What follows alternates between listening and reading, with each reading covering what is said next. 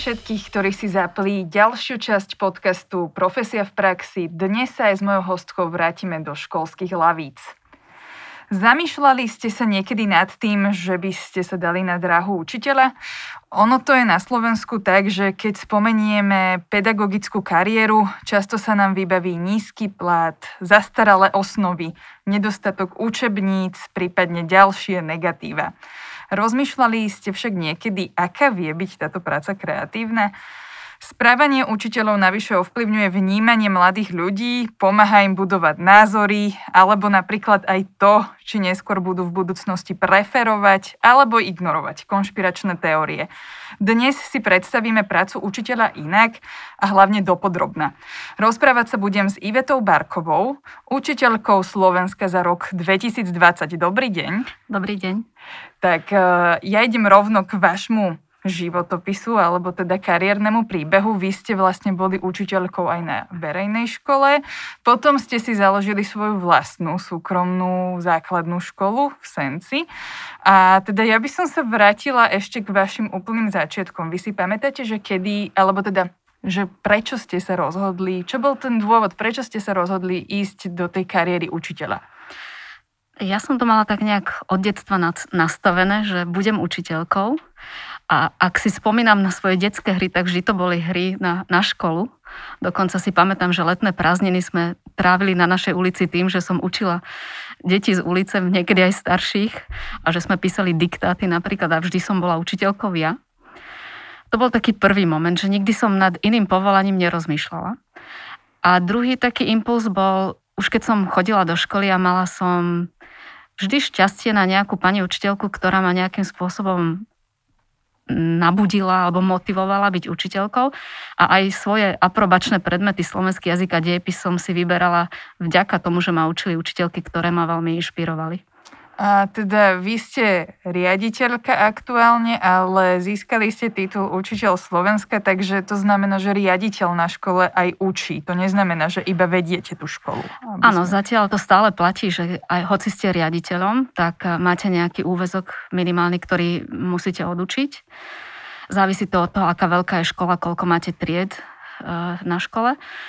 A je to jedna z otázok, ktoré sa riešia, že či riaditeľ školy má byť manažer, ktorý by neučil, alebo či to má byť učiteľ, ktorý má stále kontakt s deťmi a učí aj nejaké predmety alebo nejaké hodiny teda. Dá sa to stíhať?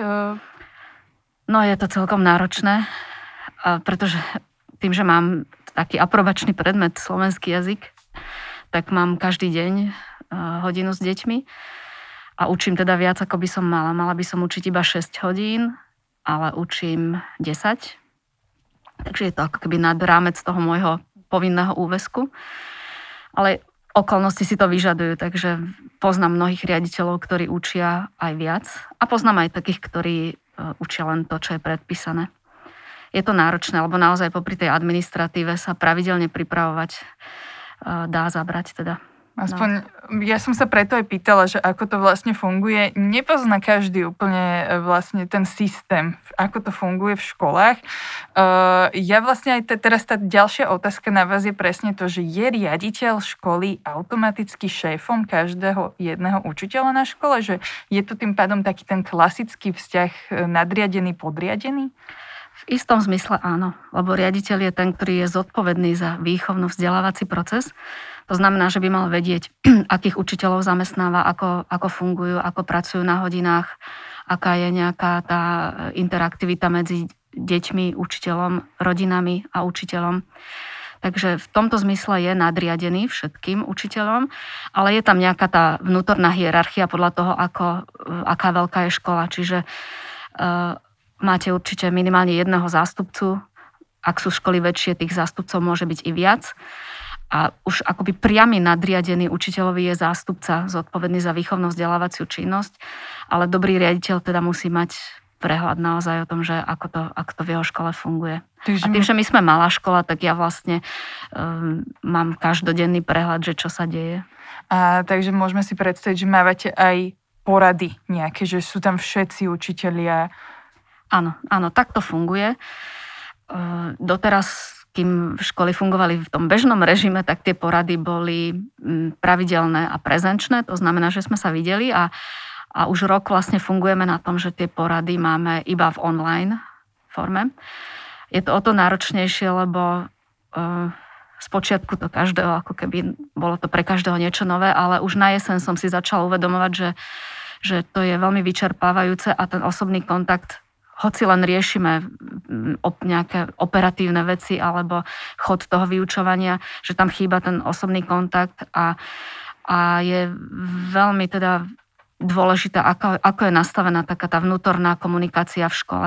Lebo poznám, bohužiaľ, aj, aj školy, kde to zlyhalo práve na tom, že počas tohto obdobia vedenie škôl veľmi málo komunikovalo s učiteľmi a mnohí učiteľia nemali vôbec informácie, ako postupovať napríklad. Nehovoriac o tom, že ako zabezpečiť vôbec toto dištančné vzdelávanie. Keď sa už pozrieme na, teda je ťažšie komunikovať s kolegami, zmenila tá online doba aj nejako tie vzťahy so študentmi, so žiakmi? Áno. Myslím si, že to cíti každý, kto, kto tomu dáva všetko. Tak to tak môžem brať, lebo e, ani to, ako, ako to online vyučovanie funguje, nie je rovnaké. Sú obrovské rozdiely, ako školy zvládli online vyučovanie. Snažím sa hovoriť v minulom čase, pevne verím, že už to čo budeme mať za sebou a že sa vrátime do škôl na prezenčné vzdelávanie, ale uh, môžete sa akokoľvek snažiť, tak v istej fáze sme už pocitovali a tá fáza trvá doteraz, že motivácia detí išla veľmi dolu mm, aj keď ste sa ako učiteľ snažili zavádzať rôzne inovatívne veci, byť kreatívny, chvíľku to vydrží, ale každá inovácia vydrží tak dve, tri vyučovacie hodiny a potom musíte vymyslieť niečo nové, pretože tie deti to už poznajú a už to nie je nič také, čo, čím by ste si ich opätovne vlastne získali. A samotné deti to prežívajú veľmi ťažko, pretože Sama mám doma deviataka a keď vám deviatak povie, že čo ho má motivovať k tomu, aby si ráno opäť sadol k počítaču a pozeral sa do obrazovky a počúval, alebo čo si aj teda robil, tak e, je to pre tieto deti veľmi ťažké. A o to viac teda obdivujem učiteľov, ktorí to nevzdávajú a, a naozaj do toho vkladajú okrem svojho srdca tak všetky svoje schopnosti, ako tie deti ešte udržať v takej pracovnej nejakej atmosfére. Uh, koľko vlastne, ako vyzerá tá práca učiteľa, že keď aj vy ste hovorili, že ste nadriadená vlastne a ako to je, že čo musia možno, že splňať uh, od vás nejaké úlohy učiteľe a že čo vedia už zapojiť na základe vlastnej kreativity, že vedia si tým pádom oni nejako sami nastaviť, ako môže vyzerať tá hodina? Je, je dobré, keď máte ako škola nastavený nejaký systém to, bolo, to boli jedny z prvých krokov, ktoré sme urobili, že sme sa zhodli na tom, že budeme fungovať na jednej platforme a e, že budeme využívať tý, e, nie veľmi široký e, okruh nejakých tých technologických možností, lebo to by bol iba zmetok. A je dobre, keď tí učiteľia cítia takúto podporu zo strany vedenia. Ale už to, ako tú hodinu vedú, aké metódy oni používajú, aké pomocky používajú, aké výstupy majú, to už je naozaj v kompetencii každého toho jedného učiteľa. A opäť je to veľmi individualizované. Niekto to zvláda výborne, niekto s tým má problém, niekto to nedokáže vôbec. Takže je, vždy hovorím, že dobrú školu robia dobrí učiteľia. Čiže aj to, ako vnímajú rodičia, treba, že ako škola zvládla toto náročné obdobie, závisí aj od toho, ako to zvládli jednotliví učiteľia. Mňa by ešte zaujímalo, že bavíme sa tu presne o tých učiteľoch, že ako vyzerá ten pracovný kolektív. Vy riešite aj, že aké sú tam vzťahy, existujú teda mimo tejto koronovej dobe, doby aj nejaké team buildingy medzi kolegami? Uh-huh. Ja pevne verím, že existujú, pretože u nás existujú. Je to niečo, čo naozaj pre takúto duševnú regeneráciu je veľmi dôležité. Život učiteľa je ako keby rozkuskovaný na tie 45-minútové hodiny, hoci u nás učíme aj blokovo, že máme 90-minútové bloky. Ale na bežnej škole je to teda 45 minút, zvoní, prestávka a idem na ďalšiu hodinu. A málo kedy je vlastne priestor medzi tými hodinami na to, aby ste mohli so svojimi kolegami sa porozprávať, ukázať si, treba, ako vy pracujete, alebo nejaké podeliť sa o nejaké úspechy. A na to slúžia potom také tie neformálne e, stretnutia. Team buildingy sú veľmi dôležité aj preto, že nielen preto teda, že utužujete ten kolektív, ako sa hovorí, ale je to aj priestor na to, aby sme ako keby trošku z nadhľadu niektoré veci si vyhodnotili, mm, spätnú väzbu si treba odovzdali. My organizujeme veľmi často aj také um, nechcem to nazvať, že školenia, ale také vzdelávania, ktoré môžu mať rôzny charakter, či to budú nejaké didaktické, metodické veci, alebo potom mm, školenia, ktoré sú zamerané trebárs na prácu s deťmi, alebo na to, čo tie deti prežívajú. Mali sme vynikajúci, e, vynikajúce stretnutie s pani Žanet Maziniovou o tom, ako hovoriť s tínedžermi. Takže snažíme sa a chcem veriť teda, že na mnohých školách to takto aj funguje. Keď sa pozrieme na tú prácu učiteľa, alebo keď si predstavím učiteľa, tak ho vidím eh, hlavne, teda, hlavne pred tou tabulou a ako je jednoducho v tej učebni. Koľko percent vlastne tvorí naozaj tá práca v tej učebni s deťmi a koľko percent je naopak práca v kabinetoch? Je to nejak rozdelené? No okolo tohto je veľmi veľa stereotypov že predstava verejnosti o učiteľoch je taká, že o pol jednej doučí a ide domov a týmto pre neho skončí, alebo že máme dva mesiace prázdnin, čo ani jedno, ani druhé nie je celkom tak. A my máme našu prácu rozdelenú na priamu výchovnú činnosť, kedy fungujeme v triede s deťmi a potom tú nepriamu činnosť, kedy sa na vyučovanie pripravujeme, ktoré zahrňa jednak prípravy na každú tú jednu hodinu a potom všetky činnosti spojené so samotným vyučovaním opravovanie nejakých testov alebo príprava pomôcok, príprava pracovných listov, eh, príprava celej tej hodiny, napríklad keď máte blokových 90 minút, tak nemôžete ísť na to nepripravený. A toto je tiež taký zaujímavý moment, že ja učím už 22 rokov a ja sa stále pripravujem, že si netrúfnem ísť na hodinu úplne len tak, že nejako to dám, ale vždy musí mať aspoň nejakú štruktúru hodiny vopred premyslenú. A e, je to teda takto rozdelené, že, že nekončí tá práca naozaj iba v triede. Čiastočne pokračuje v kabinetoch, ak to tak nazveme, ale takisto to pokračuje aj doma. E, toto bol vlastne taký rituál, ktorý keď, keď som začínala učiť, že som oveľa viac času trávila doma učením sa a pripravovaním ako tým samotným vyučovaním už, už v triede. Niekedy to naozaj bolo, že do noci prišla som domov a do noci som si pripravovala veci na ďalší deň. Ono vlastne aj tá doba sa mení, menia sa tým pádom aj e, tie nové generácie, že tie deti už reagujú na niečo iné. Znamená to, že vy meníte aj tie spôsoby učenia? Áno, toto je, dúfam, vec, na ktorú príde každý mladý učiteľ, že hoci sa pripraví, tak o rok tá príprava musí byť trošku iná, lebo má pred sebou zase inú triedu detí, ktoré môžu na to, čo fungovalo minulý rok, môžu reagovať úplne inak. A aby ste predišli nejakým vnútorným sklamaniam, že teda vy sa snažíte a oni nereagujú, tak musíte tie deti poznať. Takže toto sa naozaj deje, že môžete mať portfólio pracovných listov, portfólio testov, ale z roka na rok musíte ich ako keby revidovať a prispôsobovať, nechcem povedať, že prispôsobovať, ale proste rešpektovať to, že máte pred sebou inú skupinu detí.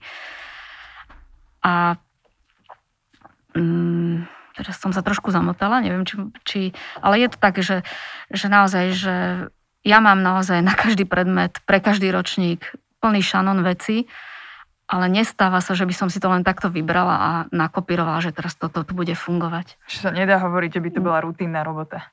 A, a tak, ako ste správne povedali, že vlastne žijeme úplne iné časy ako, ako naša generácia, vaša generácia, tie deti vedia iné veci. Niekedy teda verejnosť žasne, že, že tie deti koľko toho nevedia. To nie je celkom pravda. Oni vedia iné veci, ako, ako sme vedeli my v ich veku. A, a vy ako učiteľ s tým musíte počítať. A toto je tiež taký, taký pekný moment v celom tomto našom učiteľskom povolaní, že veľa ľudí do neho vstupuje s tým, že ja som autorita, ja som učiteľ, stojím pred tabulou, ako ste správne povedali, a vy ste tu deti, aby ste ma počúvali, lebo ja som ten múdry, ktorý vám bude rozprávať a zapamätajte si to. Ale dnes to by všetko malo smerovať k tomu, že ten učiteľ bude ten, kto tým deťom iba ukáže, ako sa dá učiť, ako sa dá prísť k informáciám, ako sa dá niečo dokázať, objaviť. Nepovedať, že Pythagorová veta je H na druhu plus B na druhu rovná sa C na druhu, ale ukázať im, aby na to tie deti prišli same a možno aj bez toho, aby ten vzorec nejako použili. Hej? A toto je podľa mňa taká tá najväčšia zmena, ktorá sa v našom povolaní deje. Pochopiť, že tú autoritu sú ne, nevydobiem tým, že tam budem stáť a tváriť sa ako, že som ten najmúdrejší, ale že tým deťom vlastne budem ako keby ukazovať cestu k objavovaniu a k novým veciam, k novým informáciám. Ja som sa pýtala aj schválne na tú novú dobu, že uh, vieme, že, že nová generácia teda sa naozaj mení a nastupujú sociálne siete, môžeme tu vidieť ale na druhej strane aj veľký uh, nejaký príchod konšpiračných médií, taktiež sa nám šíria nejaké fake news, alebo ako sa to nazýva. A stretli ste sa aj vy niekedy so študentmi, alebo teda žiakmi, ktorí vám položili možno, že nejaké takéto otázky, alebo povedali poznatky, ktoré vás zaskočili? Uh, áno. Učila som aj na gymnáziu a teraz už vlastne vyše 10 rokov som na základnej škole a deje sa to aj na základnej škole. Tie deti sú veľmi vnímavé a vnímajú to, o čom sa hovorí v rodinách trebárs a kladú aj takéto otázky. V škole by mal byť na to priestor, aby sme o tom hovorili. Niekedy treba, aby ten učiteľ uprednostnil radšej to, že sa bude s deťmi rozprávať aj o téme, ktorá je možno citlivá alebo diskutabilná, ako zostať len pri tom, že musím si teraz odučiť teraz 30-ročnú vojnu, lebo toto mám hodinu práve teraz na dejepise. Takže toto je veľmi dôležité, rozprávať sa s tými deťmi a ukazovať im možno to, že niekto to vidí inak. A to, čo e, vnímam, aj som sa pýtala teraz, pretože kolegyňina dcera študuje pedagogiku, že či treba už pri príprave učiteľov sú pripravovaní tí budúci učitelia aj na to, že ako pracovať s informáciami, ako rozlišovať, e, čo sú fake news alebo hoaxy. A zistujem, že veľmi nie že tie vysoké školy vôbec, e, no, nepoužijem slovičko vôbec, lebo neviem naozaj, že či sa to všade deje, ale myslím si, že by to malo byť súčasťou ich prípravy, aby, aby vedeli pracovať s informáciami, pretože to dnes je toho príliš veľa na to, aby sme to nechávali len tak bez povšimnutia. Uh, myslíte si tým pádom, že ako učiteľ máte takú, takú dajme tomu, že moc, uh, že viete tým pádom, keď teda dajme tomu, že deti sa dostanú k takýmto konšpiračným médiám, začnú tým pádom to čítať a začnú s vami diskutovať o týchto veciach, že viete ich e, ako keby možno, že poučiť a dať ich ako keby na tú správnejšiu cestu alebo ukázať im, že tak, možno, že je tu aj iná cesta. Áno, musíte byť veľmi vnímaví a citlivo to celé poňať, pretože nemôžete im to da, podávať tak, že, že toto je jediné správne riešenie, ktoré máte vy, ale priviesť tie deti k tomu, že nad tým začnú rozmýšľať. Že, že im vlastne ukážete len e, na texte úplne iný príklad, ako, ako to, s čím prichádzajú oni. Je, je veľmi smutné napríklad aj to, že mnohí naši takí, či už aj politici, ale niektorí sú učitelia a nie je to celkom správne to, čo hlásajú, podľa môjho názoru. Čiže preto si myslím, že aj v tej príprave učiteľov je dôležité, aby, aby si prešli nejakým kurzom na vysokej škole, či mediálnej výchovy, alebo, alebo práce s informáciami, aby dokázali pestovať kritické myslenie v deťoch. A to dokáže človek, ktorý má v sebe nejaké tie zručnosti. A keď to učiteľ nemá, keď samotný učiteľ nemá zručnosť na, roz, na to, aby kriticky myslel, tak asi sa mu nepodarí tú zručnosť vypestovať u detí.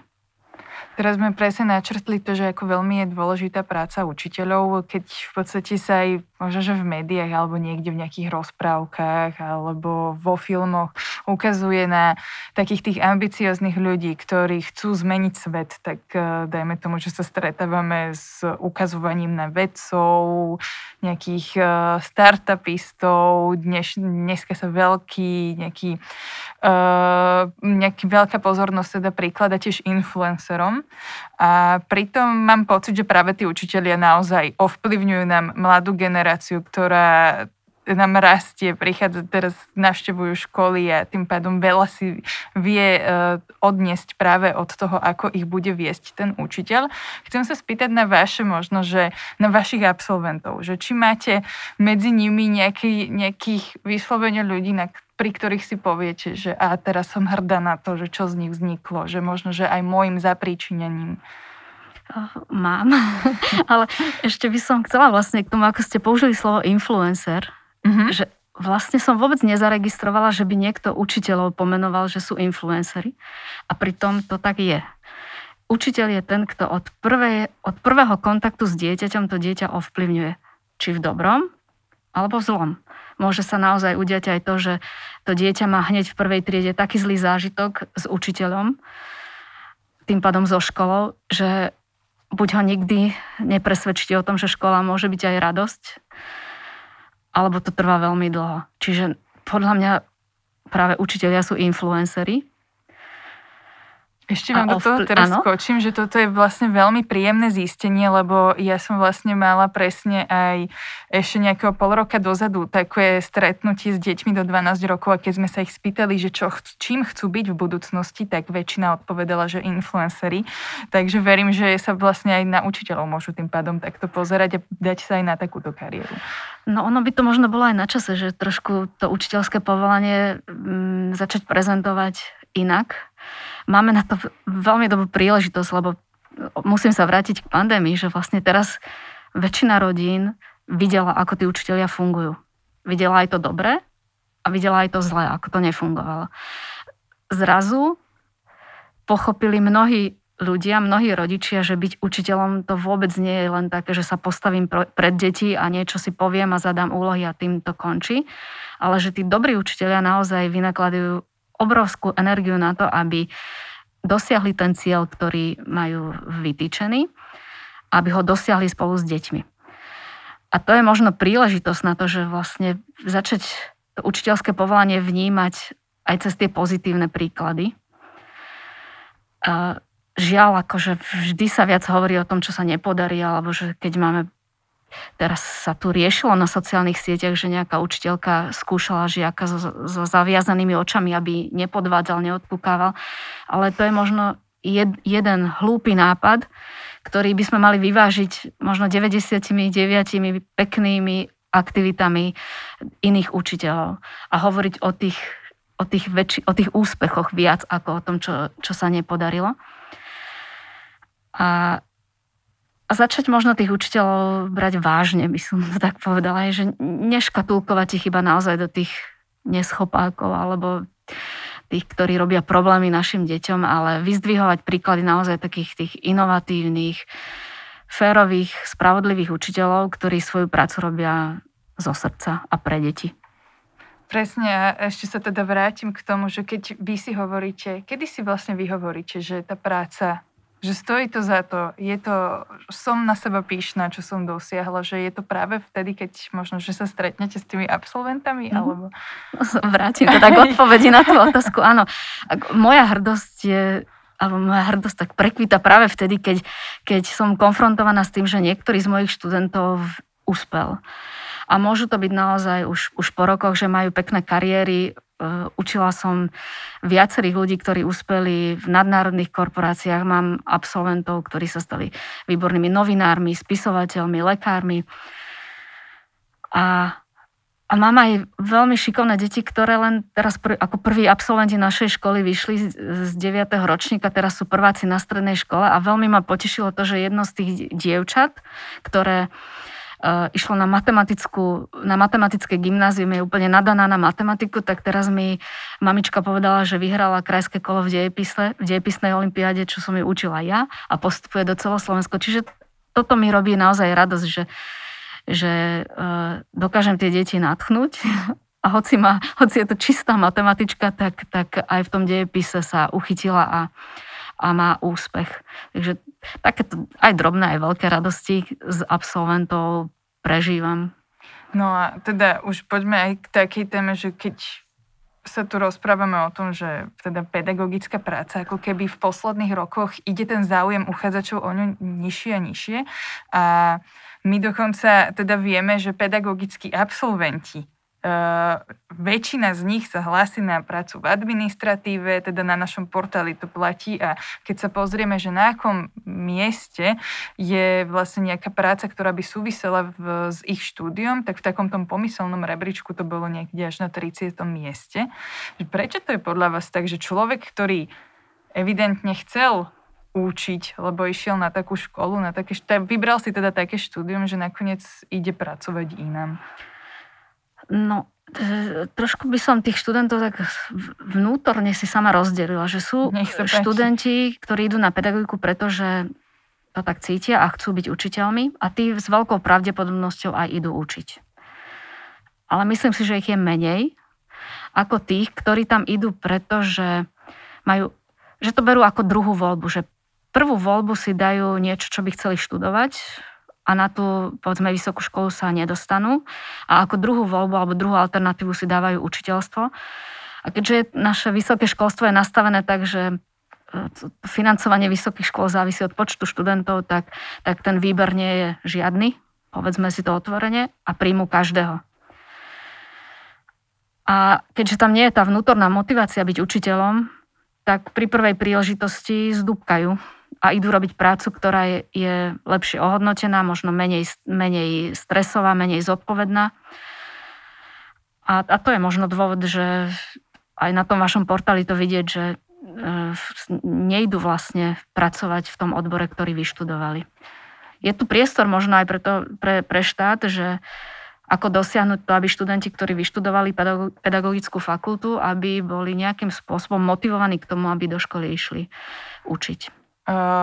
Môžeme im teda možno teda tým absolventom tak trošku približiť, že ako to vyzerá, keď oni prídu na tú školu a zamestnajú sa tam? Že ako vyzerajú tie prvé dni nového učiteľa na škole?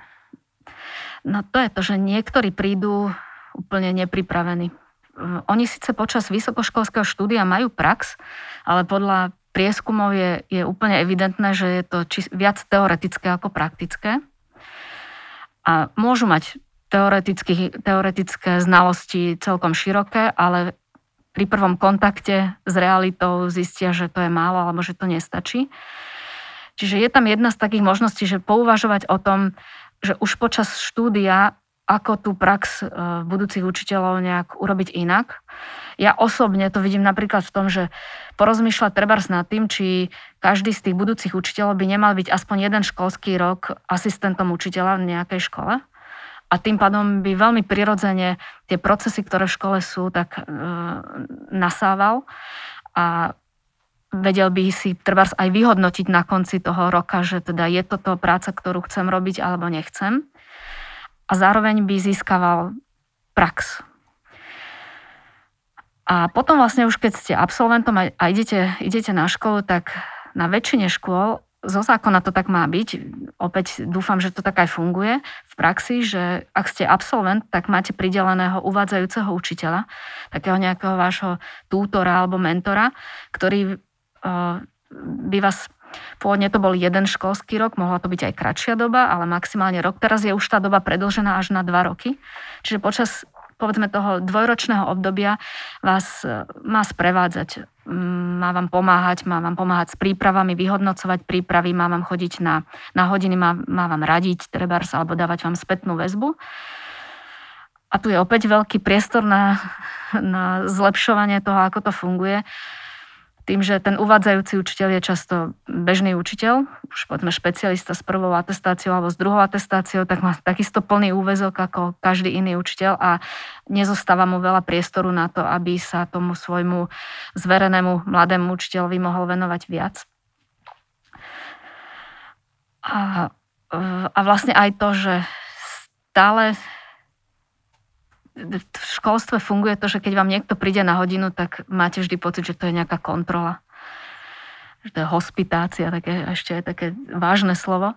Ale ono by to malo prejsť do tej fázy, uh, že som tvoj mentor alebo tvoj, tvoj coach, povedzme, v časom a nie som tu preto, aby som ťa len kritizovala, ale aby sme našli spoločne riešenie na to, ako veci robiť lepšie, alebo ak to robíš super, tak ti dať aj naozaj adekvátnu spätnú väzbu.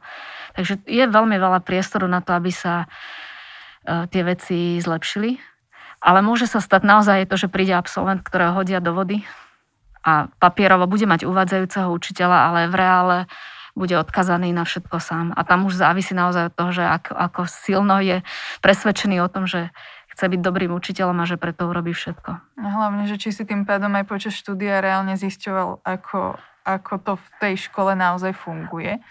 A ja ešte sa vás chcem spýtať, že vy, keď ste prichádzali ako absolvent na školu, boli nejaké veci, ktoré vás prekvapili, že možno, že aj na základe toho, čo sa rozprávalo, ako tu na školách funguje, že niečo, čo ste naozaj že očakávali, že bude iné?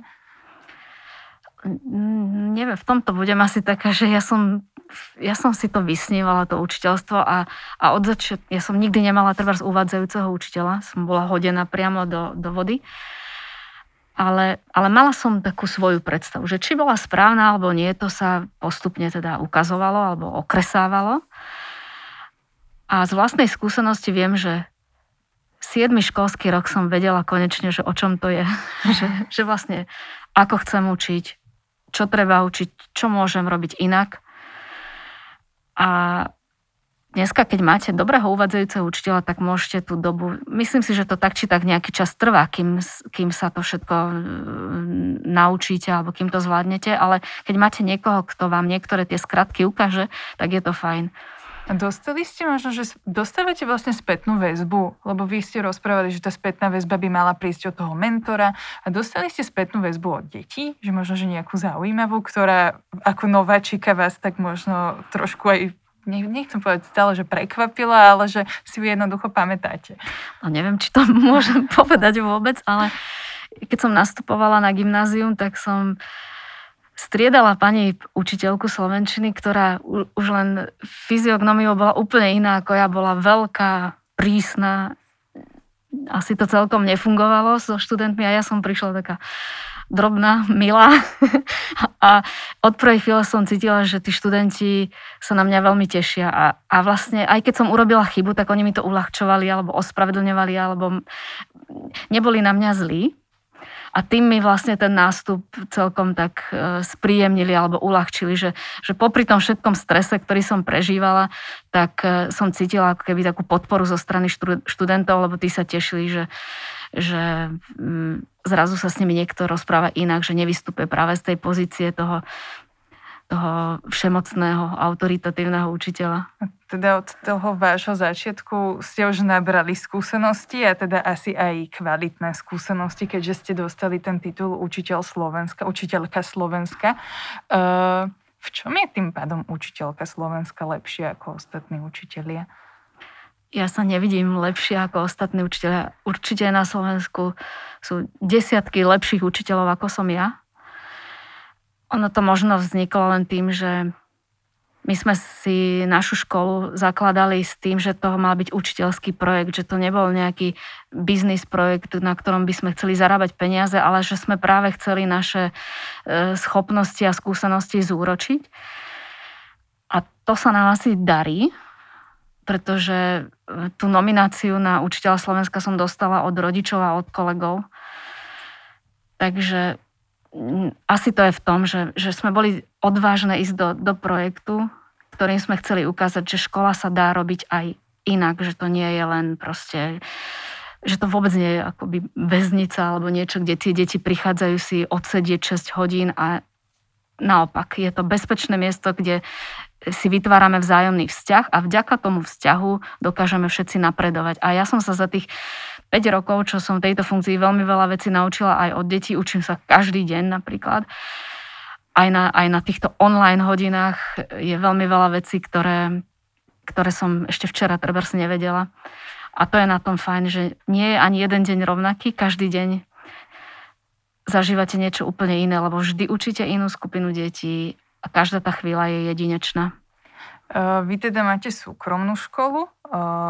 Platí, sú rovnaké možno problémy so získaním nových učiteľov aj pre súkromnú školu, lebo teda my sme robili za portál EduJobs analýzu v marci, ktorá ukázala, teda rozoberala rok 2020, že ako sa vyvíjali počty uchádzačov o učiteľské pozície.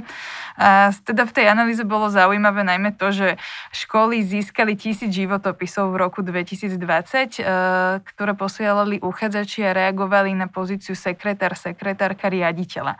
Pričom takýchto ponúk bolo iba 6 za celý rok, tak tisíc životopisov. To znamená, že v priemere 160 životopisov na jednu ponuku. Najčastejšie školy hľadali učiteľa prvého stupňa základnej školy a tam to vychádzalo iba 5 uchádzačov na jednu ponuku. Tak je, majú súkromné školy menší problém získať učiteľov, či to isté?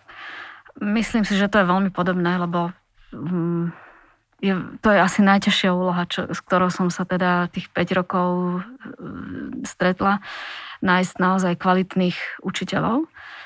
A v istej fáze sme už boli tak, že nájsť učiteľov, že možno z nich urobíme kvalitných. Nie vždy sa to podarilo, pretože jednoducho neboli. A naozaj ako je to veľmi náročné. Mm, niektoré predmety, niektoré aprobácie sú úplne nedosiahnutelné. Prírodné vedy, fyzika, chémia, informatika. Um, hovorí sa, že aj angličtina, ale to sa mi zdá, že tam je to už celkom také obstojné, že tá ponuka je celkom fajn. A je, je to najnáročnejšie. Ja, ja keď si predstavím, že som vlastne z pozície učiteľky prešla do pozície riaditeľky a musela som riešiť uh, aj tieto otázky personálne vlastne, tak som si uvedomila, že, že to vôbec nie je jednoduché ten tým vyskladať. A, a trvá to, proste je to neustály proces. Mm, napríklad učiteľku fyziky, ktorá by mala aprobáciu, sme, sa nám podarilo získať až minulý školský rok, respektíve tento školský rok od septembra máme teda po 5, po 4 rokoch konečne kvalifikovanú učiteľku na fyziku. Ja som sa cez leto uh, rozprávala s jednou pani z vedenia jednej vysokej školy, vtedy sme riešili problémy v zdravotníctve. Uh, problémy v zdravotníctve sú tiež také, že je pro, problém získať uchádzačov, vtedy sme sa bavili konkrétne o zdravotných sestrach. Ona rozprávala aj o takej zaujímavej veci, že veľmi ovplyvňuje ľudí to, čo sa rieši v médiách, ako sa prezentuje odvetvie v médiách. Myslím si, že v školstve to bude podobné. Veľmi zaujímavú vec spomenula, že si pamätala ešte 90. roky a Nemecko a tam začali vysielať vtedy seriál Stefany, ktorý bolo empatickej, sympatickej zdravotnej sestre. A vlastne to spôsobilo, že oni vlastne vykreslovali to povolanie ako veľmi dôležité a jednoducho ako poslanie. A to spôsobilo, že naozaj stúpol počet reakcií v Nemecku práve na túto, po, e, práve na túto pozíciu. Vieme, že aj na Slovensku máme nejaký seriál o, o učiteľoch a teda nechcem hodnotiť konkrétne teraz seriál, kde vystupuje Tomáš Maštalír, ale skôr, že Viem, že sa rozoberajú problémy. Je dôležité teda hovoriť o tom, že učiteľia by si zaslúžili pracovať e, za vyššie platy. Ale že či nevnímate to aj tak, že by sa malo skôr rozprávať aj o tých pozitívnych veciach, lebo predsa len, keď budem celú dobu rozprávať iba o negatívnych veciach zo školstva, tak zrejme to bude aj odradzať tých uchádzačov. Určite áno. Keď ste spomenuli film, tak mne naskočila hneď učiteľka. Mm-hmm. Vynikajúci film, ale zase to vytvára len... Je to síce už z minulosti, ale napriek tomu tie, tie, tie zaužívané predstavy o učiteľkách ako keby stále pretrvávali a ten film to veľmi pekne teda vystihoval. A um, nedá sa to zúžiť. Určite je vážnym problémom to, ako sú učiteľia ocenení, ale ja by som veľmi nerada zúžila tému o, o poslaní učiteľa alebo povolaní učiteľa len na tú finančnú stránku, hoci každý potrebujeme jesť a, a platiť hypotéky, takže nesmie to byť otázka, ktorá bude len popri tom riešená.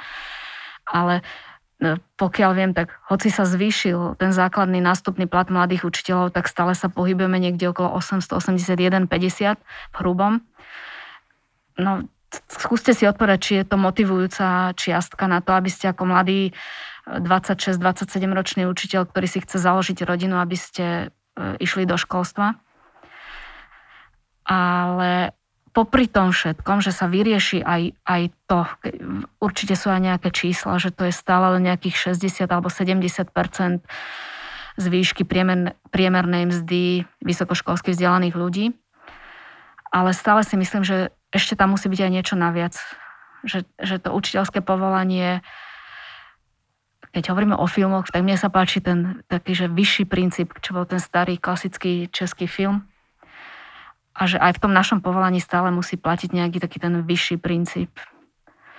A viesť tých mladých ľudí k tomu, aby to, aj to spoločenské uznanie našej profesie bolo naozaj také, aké si zaslúžime ale aby bolo objektívne. Niekedy som veľmi tvrdá a poviem na rovinu, že niektorí učiteľia si žiaľ nezaslúžia ani tých 800 eur, ktoré dostanú, sú aj takí, ale väčšina z nás, alebo teda chcem veriť tomu, že väčšina z nás naozaj robí maximum. Ona... Čo sa aj platov týka, my ako súkromná škola, myslím si, že máme trošku lepšie platy, ako, ako majú na štátnych školách ale zatiaľ to nie je vo fáze, že by to bolo raz toľko, alebo, alebo určite máme viac možností tých učiteľov motivovať, aby u nás pracovali, ale požadujeme za to aj istú kvalitu toho odvodeného výkonu. Ja som sa schválne spýtala vlastne práve na tie platy, práve na, na to, ako sa veľmi na to poukazuje, lebo teda aj ten sekretár, sekretárka riaditeľa, vidíme, že ten záujem je veľký a na tejto pozícii sa asi tiež nebudú zarábať milióny. Vieme, že my vidíme na profesii, že uchádzači najviac práve reagujú na administratívnu pozíciu a že tie platy tam tiež nie sú až také vysoké. Ale keď už sú teda uh, tie tabulkové platy, vieme si povedať, že čo možno robia učitelia preto, aby si zvýšili uh, ten plat, že čo, čo tam ešte vlastne, na čom všetkom oni vedia získať lepšie ohodnotenie v tom školstve školstve? Mm, sú také tie základné príplatky, ktoré máte k, k tarifnému platu, ako je vedenie tried, triednictvo, alebo keď um, máte už nejaké vzdelanie alebo odpracované roky, tak za to máte ako keby príplatky.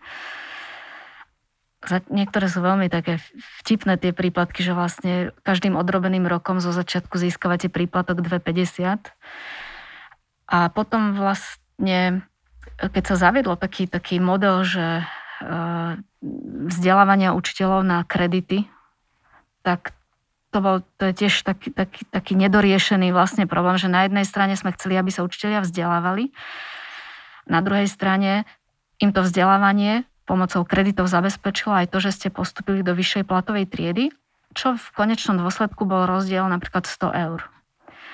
Bola to motivácia vonkajšia veľakrát. Čiže veľa učiteľov v tom čase, keď to bolo reálne, tak e, absolvovalo tieto atestačné vzdelávanie a takto si mohli prilepšiť k platu. E, okrem toho majú možnosti robiť nejakú mimoškolskú činnosť, ale to sú všetko také e, veľmi také symbolické odmeny, by som povedala. My trošku motivujeme viac, aj finančne, ale, ale už v tej fáze, ako sme my, si myslím, že táto finančná motivácia by nemala byť tým hlavným mm, prvkom, ktorý by tých učiteľov viedol k tomu, aby niektoré činnosti robili. A bohužiaľ, asi tých mladých učiteľov uh, asi musia riešiť aj to, že popri tom učiteľstve robia aj inú prácu. To je podľa mňa realita, že, že si odučia a potom vlastne mm, buď majú brigádu alebo ďalší, ďalší nejaký pracovný záväzok. Poďme teraz, uh, riešili sme tu tých učiteľov z rôznych stránok a takto na záver by som sa chcela pustiť do takej možno, že trošku zaujímavejšej témy, že predstavme si, že ideme robiť televíznu reklamu, kampaň na pozíciu učiteľa, že chceme uchádzačom predať práve toto povolanie. Čo by ste vyzdvihli na ňom? No, učiteľom by mal byť človek, ktorý má rád deti tom najlepšom zmysle slova. Hej, že nemôžete... Z hodov okolností mi to práve deti v triede povedali, že učiteľ nemôže byť taký, ktorý nemá rád deti, lebo deti to hneď vycítia. A tom, od, e, jazykom tých detí povedali, že a keď my vieme, že on je zlý, tak aj my budeme zlí. Takže to je taký prvý predpoklad, že mal by to byť človek, ktorý, ktorý dokáže s deťmi pracovať, dokáže do toho vložiť srdce a je motivovaný vlastne k tomu, že nie on je tam dôležitý, ale že dôležitými v tom celom procese sú deti. A spolu majú nejaký záujem, nejaký cieľ, výchovno-vzdelávací, alebo už akokoľvek si ho definujeme. A keď je on spokojný s tým, že dokáže ísť do úzadia, ale pritom z plného srdca im dať to najlepšie zo seba, tak vtedy má šancu byť dobrým učiteľom. Ja si dovolím ešte jednu otázku pre celé na záver. Uh, dá sa povedať, že, alebo mohla by som teda vás označiť, že milujete svoju robotu? Že ste nikdy neolutovali, že to robíte? Uh, neolutovala som ju nikdy, ale úprimne priznávam, že, že sú chvíle, kedy mm, som veľmi unavená. Ale nie je, to, nie je to tým, že by som bola učiteľka, som unavená možno z toho, čo všetko sa musí diať a možno tým, čo sa deje v týchto posledných mesiacoch ale učiteľstvo mi dalo oveľa viac ako, ako to, že v istých chvíľach som unavená. E, je to naozaj, sú to celoživotné vzťahy, ktoré sa vytvárajú. Ak ste nastavení tak, že sa chcete učiť stále, čo je, asi som, že mne, mne, pre mňa je to vlastne ako keby také celoži, celoživotné vzdelávanie, vždy sa učíme niečo nové, tak je to, tak je to uspokojujúce. A keď som teda získala aj to ocenenie učiteľka Slovenska, tak predsedničkou poroty bola vtedy pani hlavná inšpektorka, pani Viera Kalmarová, tak povedala, že, že mám v sebe nejakú, nejaký možno odvahu spojenú až s hazardom. A to, to bolo vlastne, to je tiež vlastne niečo, čo vás ženie, že ak, ak chcete ísť za svojim mm, snom, pre mňa to bola práca v škole, ktorá mi bude dávať zmysel, tak sa nesmiete zlaknúť prekážok akože keby som si spätne teraz mala hodnotiť, že, že čo všetko nás mohlo na tej ceste za našou súkromnou školou stretnúť, tak asi by sme to nikdy neotvorili. Ale taký ten naivný, možno až naivný idealizmus a viera v to, že škola sa dá robiť aj inak, tak nás viedla k tomu, že sme mali tú odvahu a možno aj trošku hazarderstva v sebe, že sme ju otvorili. A tá spätná väzba od rodičov a od detí je, je veľmi dobrá. Ďakujem veľmi pekne, že ste si teda, uh, že ste si uh, spravili čas a prišli do tohto štúdia a spravili s nami rozhovor. Pre mňa bolo určite inšpiratívne presne aj to, že keď rozprávate o svojom povolaní, tak znie to ako keby ste hovorili o poslaní, že cítiť, že uh, máte, máte tú svoju robotu ra- radi, teda rady a a že cítiť z toho, že jednoducho ste si našli to svoje uplatnenie v, odboru, v odbore, ktorý má zmysel. Čiže to je určite tiež inšpiratívne. Ďakujem veľmi pekne za pozvanie a, a pevne verím, že budem mať veľa príležitostí aj na našej škole privítať mladých kolegov, ktorí sa budú chcieť učiť a budú chcieť byť dobrými učiteľmi. Ďakujeme aj našim poslucháčom a divakom a počujeme a vidíme sa pri ďalšej časti. Majte sa. Thank you.